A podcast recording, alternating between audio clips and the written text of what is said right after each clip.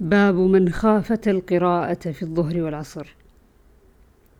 عن أبي معمر قال قلنا لخباب أكان رسول الله صلى الله عليه وسلم يقرأ في الظهر والعصر؟ قال نعم. قلنا من أين علمت؟ قال باضطراب لحيته. باب إذا أسمع الإمام الآية. عن أبي قتادة أن النبي صلى الله عليه وسلم كان يقرأ بأم الكتاب وسورة معها في الركعتين الأوليين من صلاة الظهر والعصر ويسمعون الآية أحيانا وكان يطول في الركعة الأولى. باب يطول في الركعة الأولى. عن أبي قتادة أن النبي صلى الله عليه وسلم كان يطول في الركعة الأولى من صلاة الظهر ويقصر في الركعة الثانية ويفعل ذلك في صلاة الصبح.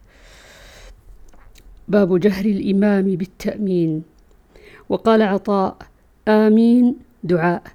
أمن ابن الزبير ومن وراءه حتى إن للمسجد للجة. وكان أبو هريرة ينادي الإمام لا تفتني بآمين.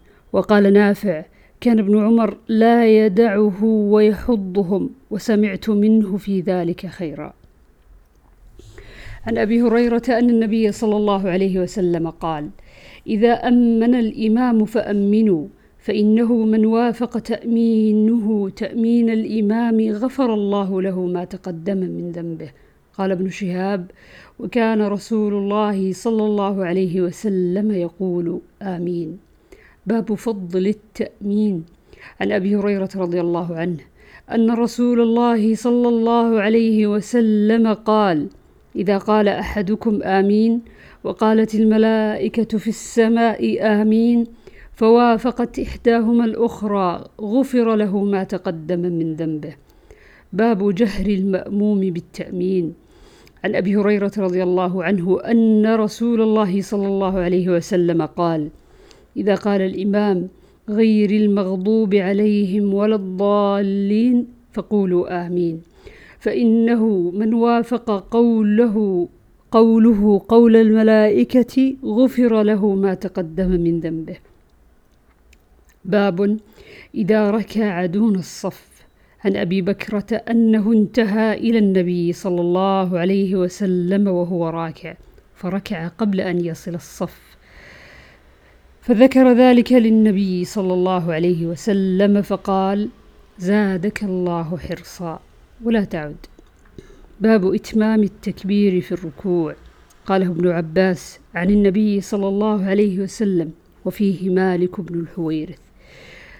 عن عمران بن حسين قال صلى مع علي رضي الله عنه بالبصرة فقال ذكرنا ذكرنا هذا الرجل صلاة كنا نصليها مع رسول الله صلى الله عليه وسلم.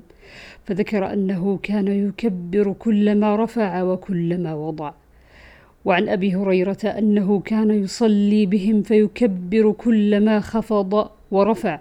فإذا انصرف قال إني لأشبهكم صلاة برسول الله صلى الله عليه وسلم. باب إتمام التكبير في السجود.